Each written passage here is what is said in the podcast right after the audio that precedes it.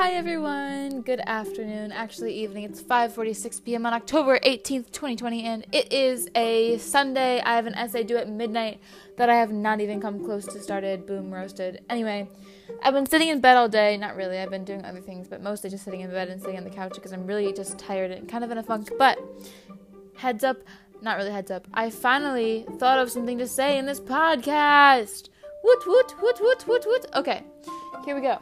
This is all of the reasons that I believe Elon Musk is an alien from Mars. Okay.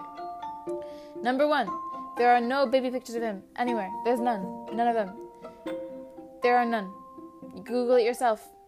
Okay, number two, SpaceX, his company that tells, oh my gosh, we're gonna make rockets go into space. Well, no, they're not. They're actually, he's secretly making this company so that he can store all of his own space equipment without anyone thinking that he's um, aliens from Mars.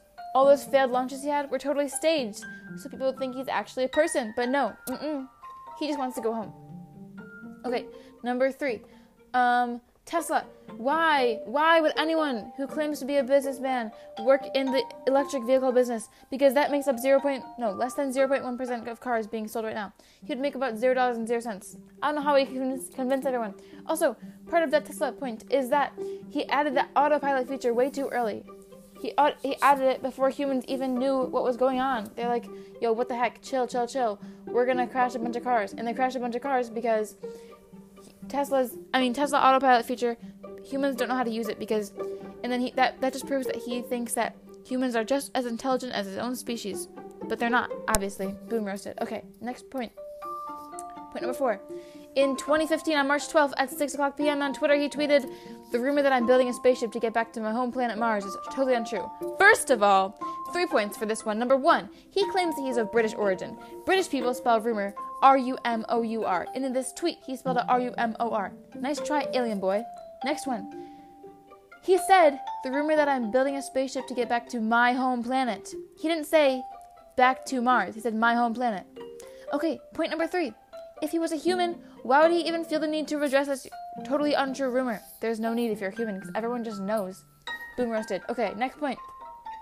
Point number five. He has said on separate occasions that he wants to retire and expire on Mars, which is just a cover up for him just wanting to go back home. He says, "Yeah, I'm gonna, I want to die there. Yeah, because you're from there. You want to go home. Boom roasted. Okay. Point number six. I'm about to burp. Sorry. I had a, I had a um, what's it called? A caffeinated water that makes you, but it's it's carbonated also, and it gives you caffeine because I have to do an essay. Excuse me. I am so sorry for that burp. Oh my god. Okay. Number point number six. He is too knowledgeable about the solar system. In 2015, Elon Musk said that a lot of humans don't know that our sun is a giant fusion explosion. Why would he say a lot of humans? Why would he say that? I don't know. Boom roasted. No one talks like that unless they aren't human themselves. Boom roasted. He also has an entire proposal for how to run an intergalactic government. Obviously, the only reason he would be able to do this is if he is all sorry. The only reason he's able to do this is if he has already run a government on another planet. Boom roasted. Okay, next point. Point number seven. He just knows too much in general. Number one. Um, in a 2014 interview, he said, I think we need to acknowledge that there's certainly a possibility of a third world war, and when that does occur, it could be far worse than anything that's ever happened before. First of all, he's saying it's going to be far worse than anything that's ever happened before. That is pretty ominous. And he says when that does occur. Not, sorry, does occur. Not if it does occur. Broom, roasted. Okay, he knows too much. Okay.